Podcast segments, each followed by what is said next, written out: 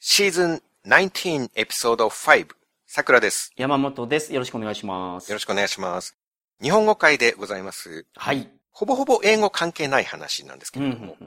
まあ、たまにはいいじゃないですかね。はい。ただ、僕が以前問題にした人物というか事件についての話でう、んうんうん、 6の3のクイズの答え言うので、ネタバレなので、はいはい。あの、ランダムに聞いてる方がおられましたら、先に6の3を聞いておいはいてください。お願いします。 6の3誰だったか覚えてますか全然わからないです。ヒントくらください。はい、そうですよ ね。ヒントください。はい。原稿の最後のとこだけちょっと読むと、はい。 My young boyfriend was holding the edge of the door I was on, うんうん。 but his body was being soaked in frigid water. OK。 Soon he ran out of his energy うんうん。 and he sank into the black sea. OK。 Looking at him thinking, I thought my heart will go on. なるほど。曲名が入るんや、そこっに。ていう なるほど。はいはいはい。あのー、レオナルド・ディカプリオ様。のあの、彼女の方ですね。あ彼女の方か、こう、問題は。はい。はい。まあ、タイタニック。うん。映画見ましたか見ました。あ大学時代に。そのぐらいですよね。うん。我々、はい、大学ぐらいですよね。うん、うん、うん。なんでタイタニックをクイズにしようと思ったかっていうと、うん僕がちょくちょく名前を挙げているマジックツリーハウスシリーズっていう自動書があるんですね。はいはいはいはい。推奨年齢6歳から9歳っうんていう、うん。英語圏の小学校低学年が読むはいはいはいはい。本なんですけれどうも、ん。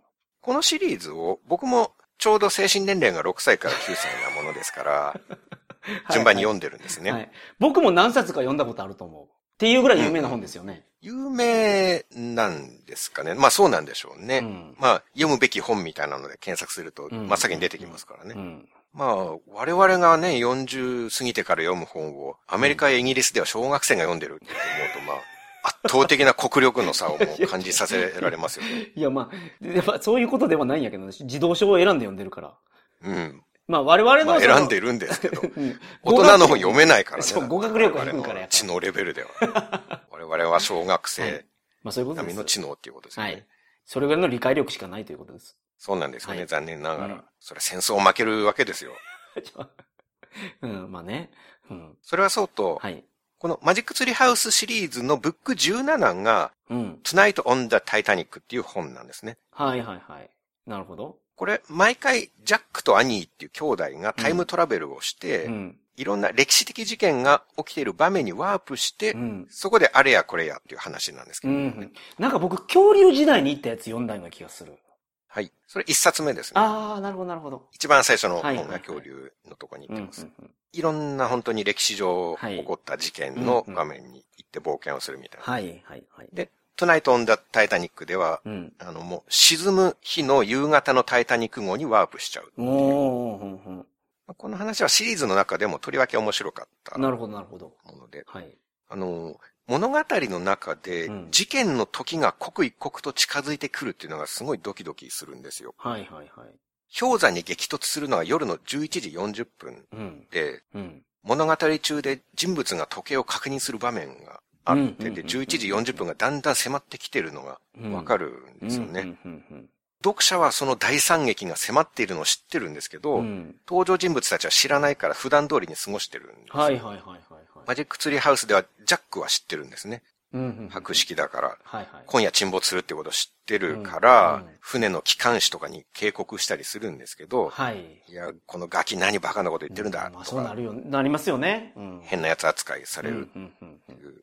あ、山本さんも経験ありますか経験はないですけ ど。いやそんな経験はないですけど。そうなりそうだよなと思っただけです。そうか。経験上わかるのかいなや、違とう。思ったんですけ ど。なんかそのギャップがフィクションと分かっていても胸が苦しくなる感じなんですようーね。ん、なるほどね。その、さくらさんは、小説とかも書かれてるじゃないですか。ちょっとね。で、例えばその小説書くときのセオリーとかはあるわけでしょまあ、例えばすごい基本的なやつは、起承転結をつけましょうとか、いうのは、なんか、うん。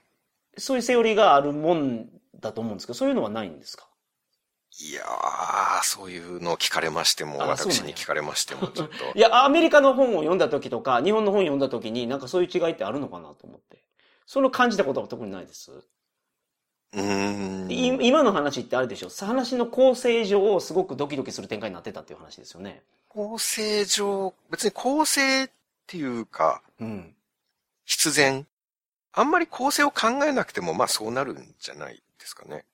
ああ、いや、タイタニックのとこに行ったら、いやそまあそうそう。物語を作るときに、ごめんなさい、なんかすごいずれたこと言ってるかもしれないけど、物語を作るときに、なんか、最後になんか、すごいびっくりさせたいと感動を持ってきたいから、なんかそれまでなんかいろんな要素を散りばめたりっていうようなのを構成って僕言ったんですけど、そういうその物語を作る、作り方とか、なんか、例えばその本でもシナリオライター養成講座みたいなやつがあって、うん。まあ、パラパラ読んだことあるけど、まあ、セオリーが一応あるはあるんだな、というのは思ったんですよ。それをなんか、作家さんの目から見て、英語の本を読んだ時に、日本語と全然違うな、みたいなところは、なんかもしかしてあるのかなと思って聞いてみたんですけど。全くないっすねう。ん日本の小説を読んでもあんまり構成がどうとかっていう視点で見たことはないですね。なるほど。僕が素人すぎて、いやいやいや何しろ小説2冊しか書いたことないか いやら、二冊も書いてるそう、セオリーとか何にもわからないんですよ。 へえー、なるほだどか。ら、なんか、うん、そういう視点で、書き手の視点でっていう感じで見たことあんまないですねは。んはんはん旅行記とかはあります、結構そういう視点で。うんうんうん旅行記は僕10冊近く書いてるから、はいあ、なるほど、ここはこういう読ませ方をしたいんだな、こういうこと考えてるな、書いてる時にとあかー、いろいろ分かったりはしますけどうんうんね。うんあと、ギャグの意図とか、あーはんはんこれで笑わせようとしてるな、とうんか。うんうん小説はね、うんアマチュアに本当に毛が生えた程度なんで、あまり人様のものに、なんか意見をした りなるほど、失礼しましでたき。るようなう、んそれほどのものではないですけどね。まあ単純にもう一読者としてはい。読んでますうんね、普う通んうんに。そのギャップの話なんですはけい、ど、はい。この世界の片隅にっていう映画うん。あったじゃないですか。広島の呉の話。そうです、はい。アニメですけどね、うんうん太平洋戦争中で1945年なんですけど、うんうんあれもストーリー中で日付が変わると、うん。日めくりカレンダーがめくれていくんうん。うでんすうよね。んうんうん。なるほど、なるほど。それで、まあ平凡な日常が描かれているんですけど、うん。だんだん8月6日に近づいていくんうでん。うすん。うよ。んうん。で、8月6日に何が起きるか見てる方はみんなわかっている。まあ、そりゃそうですよね。だから、その平凡な日常が8月6日に1日1日近づいていくのがすごい怖いんですうよん。うね。ん。うん。まあ普通の光景であるだけに、はい。なんか続々背筋が寒くなる感じがするんですけれど、うん。まあタイタニックの話もまあそういう印象を受けました。なるほど。たうん。ちなみに、トゥナイト・オン・ザ・タイタニックはマジック・ツリーハウス・タイタニック号の悲劇っていうタイトルで日本でも出版されてういんうん。ます。アマゾンとかで買えるんですね。はい。うん。あと、なぜか英語版は YouTube でどこかのおじさんが朗読してる動画があるんですよ ね。 なるほど。白人のおじさんがうんうん丸々一冊朗読してるへえ。ので、英語少しわかる方はそれを聞いてもいいんじゃないかとうんうん思います。はい著作権的にどうなのかはわかんないんですけど、うんうんまあ消されてないってことは大丈夫なのかな。うん。まあ、大、うん。 どうなんでしょうね、それは。 どうなんですかね。はいコロナの話なんかも即消されますけど ね。そう、そうコロナ著作権関係ないけどね。関係ないですなよんね。かの力が働いてるんでしょうね、あれは本当に。桜通信立て続けにめちゃめちゃ消されましたよね。アップするたびに、アップした瞬間ぐらいに消されますよね。うん。消されて、しかも最終警告までもらっちゃってるからな。うん。まあ、それぐらい敏感だけど、はいはいまあ、この朗読は残ってるっていうことは、まあ、OK なのかな。うん、なるほど。まあ、わかんないですけど。ど。うんうんでですね、はい。えー、2年前くらいに、川口湖音楽と森の美術館っていうところに行きました。うん。これは、ツイッターで、山梨県でどっか面白い見どころありますかって聞いたらは、いおすすめしてくださった方がいて、はいはい。で、タイタニック号に載せるはずだったオルゴールが展示されていますよって教えてくれたんですね。うーん、なるほど。でそれは美術館でも割と目玉として押されていて、うん。例えばパンフレットを見ると、うん。フィルハーモニック・オーケストリオンっていう、これが名前、機械の名前みたはいいなんですはけいど、はい。制作年が1912年う。ん。これはまさにタイタニックが沈んだ年ですはね。い。説明文が、豪華客船タイタニック号の一等客室サロンに設置予定とされていた自動演奏楽器。奇跡的に難を逃れ、荘厳な音色を現代に伝えています。うん。ってなってるん。ですね。じゃあちっちゃいやつじゃなくて、すごい大きいやつですね、それ。そうそうう、んそうなんです。で僕、大して興味惹かれなかったんですよ。はい。これが、タイタニックに実際に乗せられていて、うん沈没した後引き上げられたオルゴールとかって言われたら、うんうんうんうんえ、タイタニックに乗ってた機械すごいって思うだろうけどん、ん設置予定とされていた機械う、ん。それただの機械じゃないですか。うん。うんまあ、その時代にあった機械ですよね。う。うんん。乗る予定はあってうもん、実際は乗っていないとしたはら、い。まあ普通に電気屋で売られている波の機械じゃないですうか。ん。うんうん。タイタニック関係ないじゃないですか。まあ、時代は合ってるでしょう。まあ、むその、その時代のもん。まあその時はいには、いはい。 1912年に作られたというのは、そうだとしてもうんうん、タイタニックに本当に乗ってないとしたらはい、タイタニックとはあんま結びつかないんじゃないかなって思う。はい。ですねはい。まあでも、川口湖樹海散策ぐらいしかやることなかったから、うん暇だったんですよ。うんうん樹海も一回迷って出れなくなって肝を冷やすようになっはい たんで、もう行きたくねえと思っはい。て。で、まあ時間あったかうら、んさほど興味がないけど行ったんです。はい。音楽と森の美術館うに。んうん。で、そのフィルハーモニックオーケストリオンを見たんですけうど、その、驚いたのが、そうなんです。やっぱり、大きいんです。でかい。うん。一等客室に入るって言ったら、まあ、すごいでかいでしょうね、多分。そういうもんなんですかいや、わかんないけど。 一等客室なんて泊まったことないからあれだけ一ど等客。でもその当時のタイタニックとかすごいお金持ちが乗るような船だと思いますからね。うん。まあ映画見たら、まあそんな感じですよね。うん。うんオルゴールどころの話じゃなくて、はいその、オーケストラで使う楽器がそのまま入ってて、うん おおなるほど。それを自動で演奏するんですよ。